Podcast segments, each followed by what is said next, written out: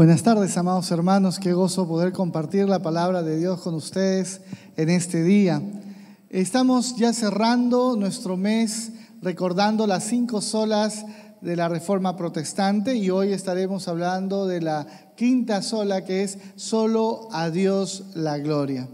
Y como hemos podido ver en estos tres personajes, en, en Johann Sebastian Bach, como él siendo un compositor tan reconocido, él en todas sus partituras y en todas las cantatas que componía colocaba al final las siglas SDG, solo a Dios la gloria.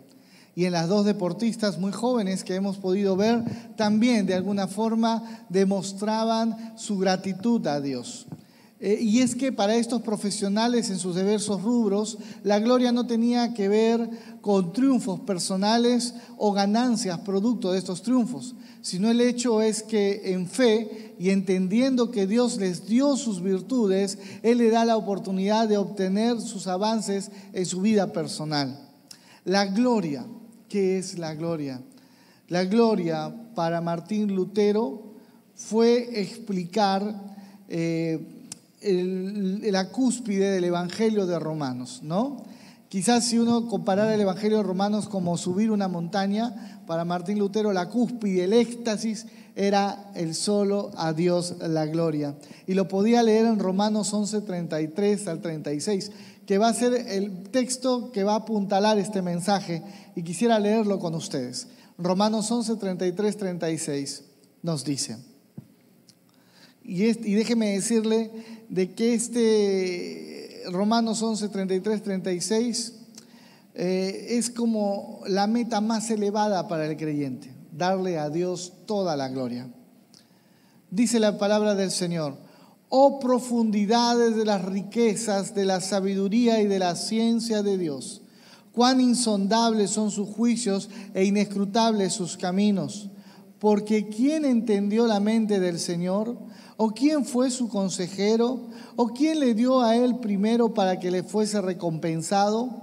Y aquí está el verso 36, porque de él y por él y para él son todas las cosas. A él sea la gloria por los siglos de los siglos. Amén. Este es el momento cúspide. Un día como hoy, Martín Lutero iba ahí a esa catedral de Wittenberg y colocaba sus 95 tesis. Un día como hoy, usted y yo tenemos que recordar que si usted tiene una carrera, es para la gloria de Dios. Que si usted tiene un matrimonio, es para la gloria de Dios. Que si usted tiene un novio o una novia, es para que junto con ella dé la gloria a Dios. Por eso, usted no puede decir que es un verdadero cristiano y vivir una vida que no le dé la gloria a Dios. Usted no puede decir que está bien con Dios cuando está teniendo un estado de convivencia con el novio.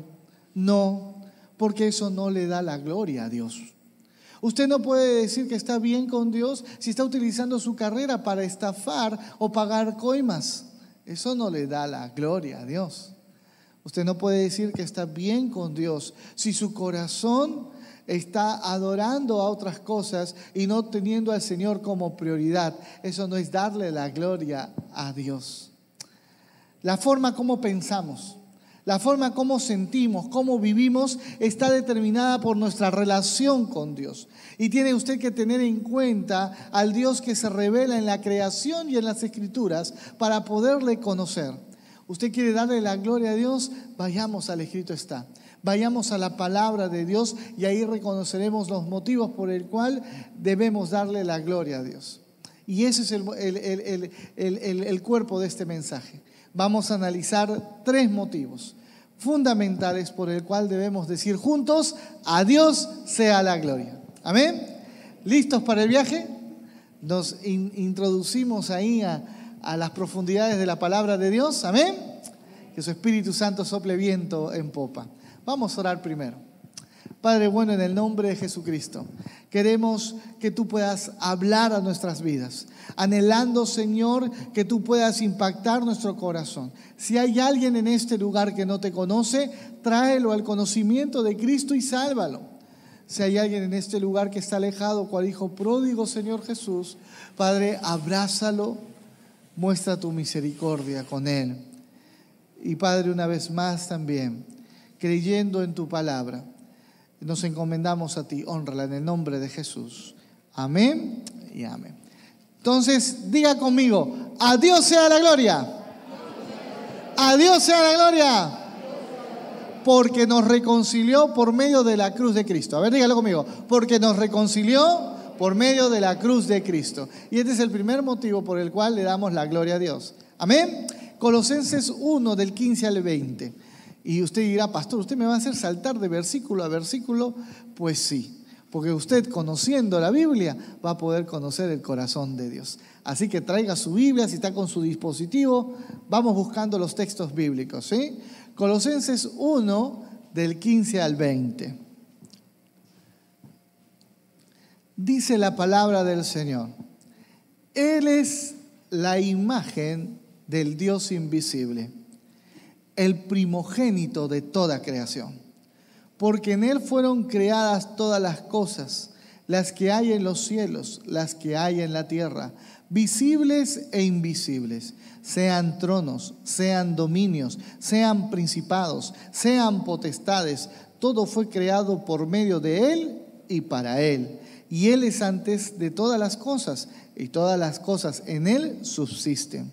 Y Él es la cabeza del cuerpo que es la iglesia, el que es el principio primogénito de entre los muertos, para que en todo tenga la preeminencia, por cuanto agradó al Padre que en Él habitase toda plenitud, y por medio de Él reconciliar consigo todas las cosas, así las que están en la tierra como las que están en los cielos, haciendo la paz mediante la sangre de su cruz. En este texto de Colosenses 1 del 15 al 20, que dicho sea de paso es tan maravilloso, tan profundo, porque describe la divinidad de Cristo. Eh, algunos dicen que fue un himno dentro de la iglesia primitiva, ¿sí? Trata acerca de Jesucristo como creador. El verso 15 usted puede ver ahí describiendo a un Jesucristo creador, ¿no? Eh, que es el mismo Dios inclusive. También el verso 16, 17, como aquel soberano, el rey de reyes, ¿sí? En donde, que está sobre tronos, que está sobre dominios, que está sobre principados y potestades. El verso 18 y 19 lo describe como que es la cabeza de la iglesia, como el Dios glorificado, como el Todopoderoso, por el cual las cosas subsisten. Y el verso 20 nos dice que hizo la paz por medio de su sangre. Él es nuestro Dios Salvador. Todo eso son motivos para darle la gloria. El que creó todas las cosas, eh, le doy la gloria porque es mi rey, mi soberano. Eh, le doy la gloria porque soy glorificado. Dios, Él ya no está en una tumba, Él está vivo. Amén. Y es mi Salvador. Todo eso son motivos de darle la gloria a Dios. Pero quiero rescatar dos puntos importantes de este texto. Yo le doy la gloria a Dios a Jesucristo porque Él es Dios mismo. Dice la Biblia aquí en este texto que Él es la imagen del Dios invisible. Y es que mirar a Jesús es mirar a Dios. El Dios invisible se hizo visible. La deidad se hizo hombre. Amén. Y el ministerio de Jesús ha restaurado la imagen de Dios para la humanidad. Es decir, el hombre a través de Jesucristo puede acercarse a Dios.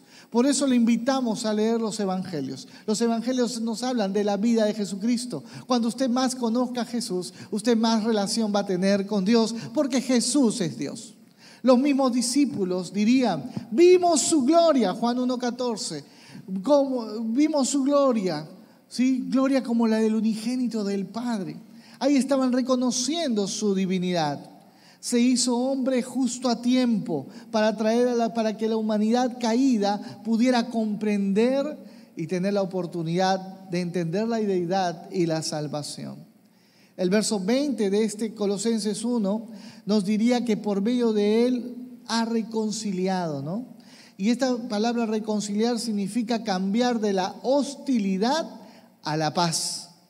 Quiere decir que entre dos personas el pecado, y lo hemos dicho durante todo este domingo porque esto es lo que se relaciona entre las cinco solas, el pecado nos separa de Dios. Hace que tengamos una separación entre el creador y su creación, ¿sí? Y es a través de Jesucristo en donde al derramar su sangre en la cruz del Calvario podemos obtener la limpieza de pecados y ser reconciliados. En el tiempo de Jesús, cuando había pelea entre dos familias, los jefes de, hogar hacían dos altares con, con animalitos y los partían y la sangre corría sobre el altar de piedras. Los dos jefes de familia se cogían la mano y caminaban en medio del sacrificio y decía, hacemos pacto de paz, nos estamos reconciliando. Y aquel que rompa el pacto de paz, su sangre corra como la de estos sacrificios. Y así digamos, prometían. Luego llamaban al otro jefe del hogar, que podía ser el hijo menor, y así sucesivamente, y ambos pasaban por el medio del altar, haciendo que la sangre de esos sacrificios sean testigos de su pacto de paz. Es lo mismo que hizo eh, Dios con Jesús.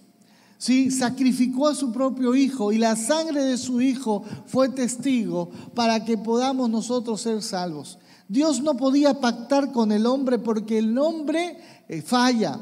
La Biblia dice que no hay justo ni aún uno. No hay inclusive quien busque a Dios.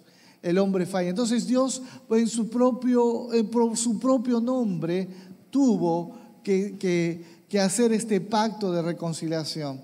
Se tuvo que encarnar y en la persona del Hijo, la segunda persona de la Trinidad, vino a traernos salvación. Amén.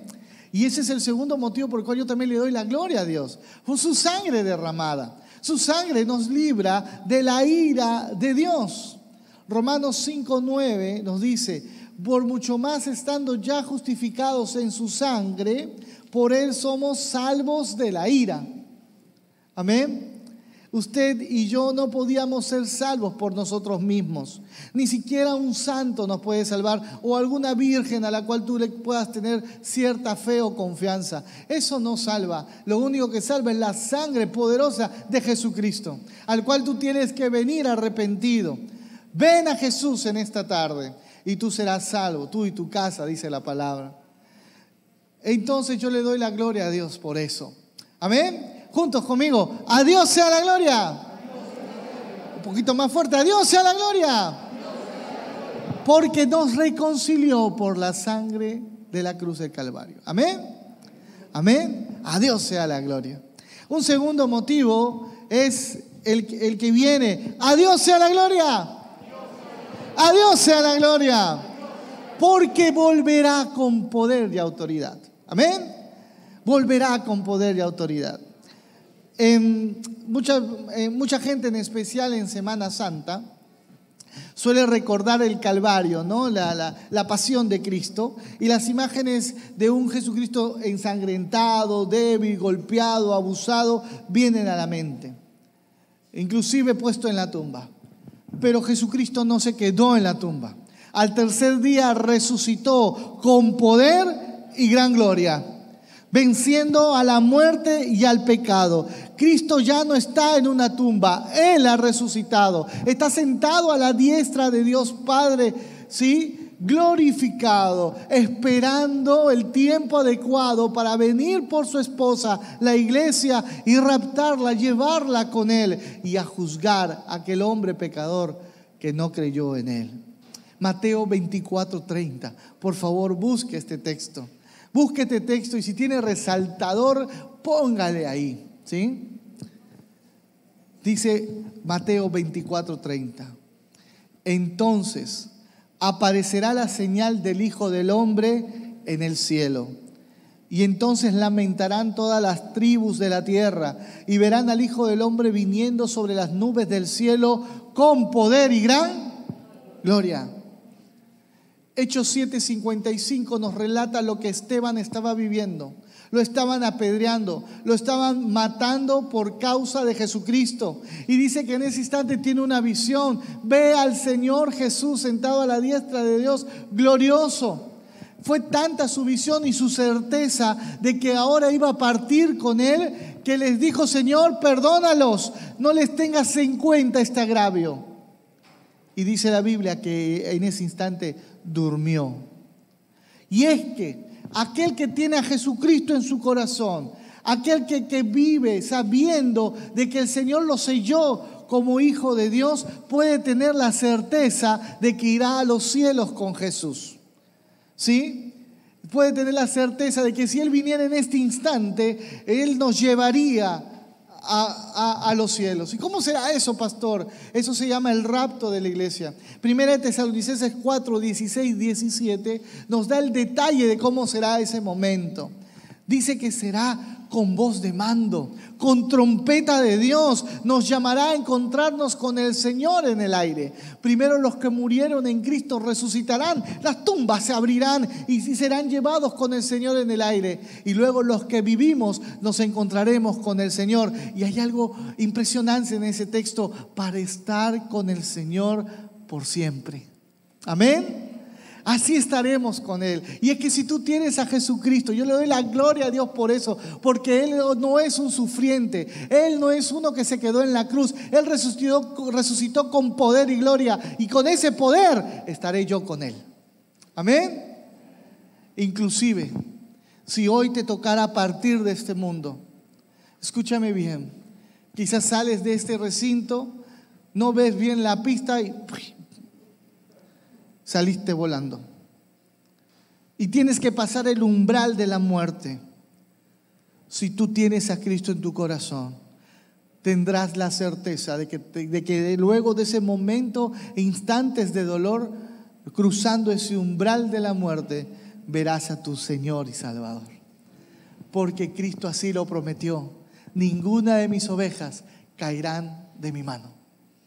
Y si tú eres oveja de Jesucristo, tú eres hijo de Dios, el Señor no te va a abandonar, ni siquiera en ese momento más crítico de la muerte. ¿Por qué? ¿Por qué puede usted tener tal certeza, Pastor Mario? Porque Él resucitó con poder y gran gloria. Y Él está allá en los cielos, esperando el momento indicado para venir por ti. Pero si tú sabes en este instante, mis palabras están haciendo eco en tu corazón y tú no tienes la certeza de que aún Cristo vive en tu vida, entonces lo que hay con esto que te estoy hablando es temor. Y un temor genuino, ¿sabes por qué? Porque si hoy partieres, no te irías con el Señor. Porque si en este instante Cristo viniera por su iglesia, no te irías con el Señor. Y si esa es tu realidad, pues no te quedes con solo noticias. Ven a Jesucristo, arrepiéntete de tus pecados y recibe al Señor como tu Dios y Salvador. Y cuando Él venga, Él te llevará. ¿Por qué? Porque Él resucitó con poder y gran gloria. Entonces diga conmigo, a Dios sea la gloria. A Dios sea la gloria. Porque volverá por nosotros. Amén. Y viviremos eternamente con Él. Yo le doy la gloria a Dios por eso. Amén. Porque no nos abandonará. El tercer motivo, a Dios sea la gloria. Uy, ya se me debilitaron. A Dios sea la gloria por lo que ha hecho en mí. Y seguro que el Señor ha hecho mucho por ti. Amén. ¿Cómo no darle la gloria por todo lo que ha hecho por ti? ¿Sí? Mírate al espejo. El día en que tú recibiste a Cristo, al día de hoy, ¿estás igual? si tú dices, sí, pastor, estoy igual, entonces alguien no maduró. ¿ah? Eso no es la culpa de Dios, ¿no? Pero lo más seguro es que Dios se haya trabajado en tu vida y haya hecho maravillas contigo. ¿Sí? Dice la palabra de Dios en 2 de Corintios 4:6, por favor. 2 de Corintios 4:6.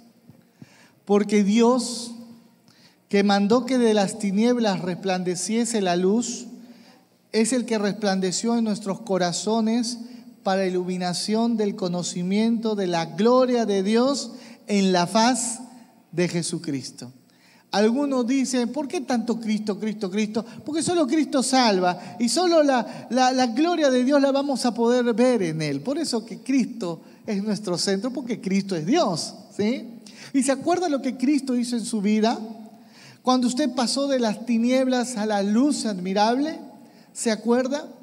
Cuando yo leí este pasaje vino a mi mente dos, dos sanidades en la Biblia de dos personas invidentes. La primera, Bartimeo. Jesús, hijo de David, ten misericordia de mí, ¿no? Jesús lo mandó a traer y le dijeron, confía, el, maestro te llama, ¿no? ¿no? Y él dijo, ¿qué quieres que yo te haga? y el texto dice que recobre la vista. ¿Qué quiere decir? El texto nos dice de que en algún momento Bartimeo pudo estar viendo y había perdido la vista. Yo me ponía a pensar y hacer un ejercicio mental de, cuán difícil puede ser no ver. Cuán difícil puede ser el hecho de, de no saber a dónde vas, de estar perdido, etc. Y, me puse a pensar de cuán importante es que alguien te guíe, que alguien te muestre la luz. Y eso es lo que hizo Jesucristo. Nosotros estábamos ciegos por nuestros delitos y pecados. Estábamos ciegos espiritualmente. Y Cristo al venir a nuestra vida nos dio la luz por medio del Evangelio. Y ahora podemos vivir una vida en abundancia en Cristo Jesús. La segunda sanidad fue el ciego de nacimiento. Que le dijeron, ¿quién pecó, este o sus padres? Y Jesús respondió, ni este ni sus padres. Esta enfermedad es para la gloria de Dios. Y me puse a pensar, también, ¿no? Pues bueno pensar y reflexionar en esto. Muchas veces hay muchas personas que vienen a la iglesia y oran a Dios, y dicen, Señor, sáname, y siguen enfermas o siguen en alguna circunstancia de, de crisis o de sufrimiento. ¿Por qué estás viviendo la crisis? ¿Por qué estás viviendo eh, eh, la enfermedad? La verdad es que yo no lo sé, yo no soy Dios. Pero lo que sí estoy convencido es que en medio de esa crisis y en medio de esa enfermedad, Dios se va a glorificar. Amén. Su gloria puede ser sanándote con tan solo decir la palabra, como también manteniéndote enfermo, pero viviendo una vida de piedad, de entrega al Señor. Entonces tú puedes vivir, yo sí, tengo esta enfermedad, pero vivo en victoria en Cristo Jesús. ¿Por qué? Porque su gloria está en mí, porque su Espíritu Santo está en mí, porque yo le amo a pesar de lo que vivo. Amén. Es para la gloria de Dios. Entonces, amado, amada hermana, crea en el Señor. Su gloria está contigo. Tampoco venga esa idea errada de que, uy, no, Dios me está castigando, por eso estoy viviendo lo que estoy viviendo. No piense en eso, mi amado hermano. Si usted lo está discerniendo a la luz de la palabra, ese es otro tema. Pero que no venga pensamientos que le digan de que Dios no le ama.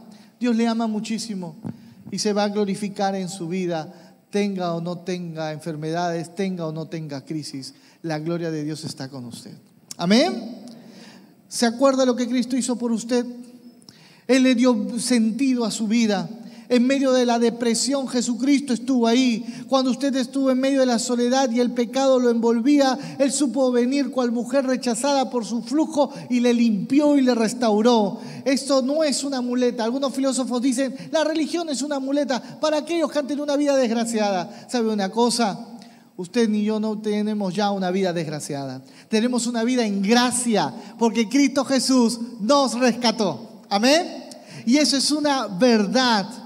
Mi Cristo vive, mi Cristo es real, porque Él me rescató y Él ha hecho mucho por mí. Y yo le doy la gloria a Dios por lo que Él ha hecho en mí. Yo quiero que hagas un repaso mental en un minuto. ¿Qué es lo que Dios ha hecho por ti? Y dale la gloria. Algunos los rescató de los vicios, algunos los rescató de las adicciones, a otros los rescató de hombres y mujeres malos. A otros les proveyó en el momento indicado. A otros su mano de sanidad les tocó. A otros todos los días ven su gracia y su misericordia. A Dios sea la gloria por lo que Él ha hecho por mí. Dilo conmigo, a Dios sea la gloria. A Dios sea la gloria por lo que Él ha hecho en mí. Amén. Quiero terminar con este desafío. ¿Cómo podemos glorificar a Dios con nuestras vidas? Primero, glorifica a Dios viviendo en santidad. Y si eso le lleva a doblar rodillas todos los días y decir, Señor, cámbiame, perdóname este carácter, estas palabras, estos pensamientos, perdóname, pues muy bien, mi amado hermano, todos los días venga a la sombra de la cruz y venga arrepentido. De frutos también. ¿Cómo puedo glorificar a Dios en mi vida? De frutos de arrepentimiento. Tome decisiones de fe. ¿Hace cuánto usted no disipula a alguien? ¿Hace cuánto usted no toma la mano de un vecino? Ven, yo te quiero hablar de Jesús. Ven, yo te quiero llevar a mi iglesia. Ven, yo te quiero enseñar la palabra. ¿Hace cuánto usted no alaba a Dios? ¿Quiere glorificar a Dios en su vida? Comienza a sacar las cumbias, las salsas, ¿no? el rock, ¿no? un costado y comienza a cantar música del Señor. Amén. Comienza a alabar su nombre de una manera especial. ¿Sí? Viva conforme a la voluntad de Dios. Comience a obedecer cuando el Señor le dice qué hacer y qué no hacer. Viva una vida constante de oración. ¿Quiere glorificar a Dios con su vida? Sí, ore, ore más. Lea la palabra, memorícela y recítela. Cuando vaya a comprar sus papas, sus cebollas al mercado, Jehová, mi pastor, me faltará en lugares delicados, me da pastorear y los cinco soles me multiplicará, ¿no? Amado hermano, confíe en su Señor. Comience a tener una vida en donde la palabra de Dios sea su norte. Amado, lleve a otros a los pies de Cristo. Solo a Dios la gloria. Amén porque Él nos reconcilió estando separados de Dios por medio de la sangre de Cristo. Solo a Dios la gloria, porque volverá por segunda vez con poder y autoridad para que vivamos con Él eternamente. Solo a Dios la gloria, porque ha hecho mucho por mí, por lo que ha hecho por mí al rescatarme. Yo no sé usted, mi amado, mi amada, pero yo quiero adorar al Señor y darle la gloria. Amén. Primera de Pedro 5:10. Mas el Dios de toda gracia, que nos llamó a su gloria eterna en Jesucristo, después que hayáis padecido un poco de tiempo, Él mismo os perfeccione, afirme, fortalezca y establezca. A Él sea toda la gloria. Amén. Mi amado, que esta, que esta tarde, que este tiempo de, de recordar las cinco solas, termine adorando a Dios y dándole la gloria. Amén. Quiero invitarle a que se pueda poner de pie, que pueda cerrar sus ojos, levantar sus manos y levantar sus palabras a darle la gloria a Dios. Señor, yo te doy la gloria te doy la gloria porque me salvaste. Comienza a orar. Levanta tu voz. Que se escuche el susurro de la iglesia orando. Que se escuche la voz de la iglesia levantando la voz al cielo, orando y dándole la gloria a Dios. Señor, yo te doy la gloria porque me rescataste. Yo te doy la gloria porque tu sangre me limpió de todo pecado. Yo te doy la gloria y mi vida entera está rendida a ti porque tú vendrás por mí con poder y gran gloria. Señor, por lo que has hecho, tú me has perdonado, yo te doy la gloria. Te doy la gloria, Señor, a pesar de la enfermedad que hoy aqueja mi cuerpo. Yo te doy la gloria. Te doy la gloria, Señor, sabiendo que mis hijos están como hijos pródigos lejos de ti. Yo te doy la gloria, Señor. Yo te doy la gloria, Señor, teniendo abundancia como teniendo necesidad. Yo te doy toda la gloria, Señor. Te doy la gloria, Señor, aunque mis lágrimas aún sigan corriendo, producto del luto, producto de la tristeza. Yo te doy la gloria, Señor. Comienza a adorarle a Él. Que tus palabras se escuchen. Que tus palabras sean las de adoración. Siempre hay alguien aquí dirigiendo, pero esta es tu oportunidad, iglesia. Levanta tus manos al Rey y dale la gloria al Rey. Dale la gloria al Rey. Y en este tiempo de adoración, en donde el Espíritu Santo está ministrando tu vida, se hace real las palabras de Pedro, mas el Dios de toda gracia, que te llamó a su gloria eterna en Cristo Jesús este perfeccione, te afirme, te fortalezca, te establezca. A Él sea toda la gloria.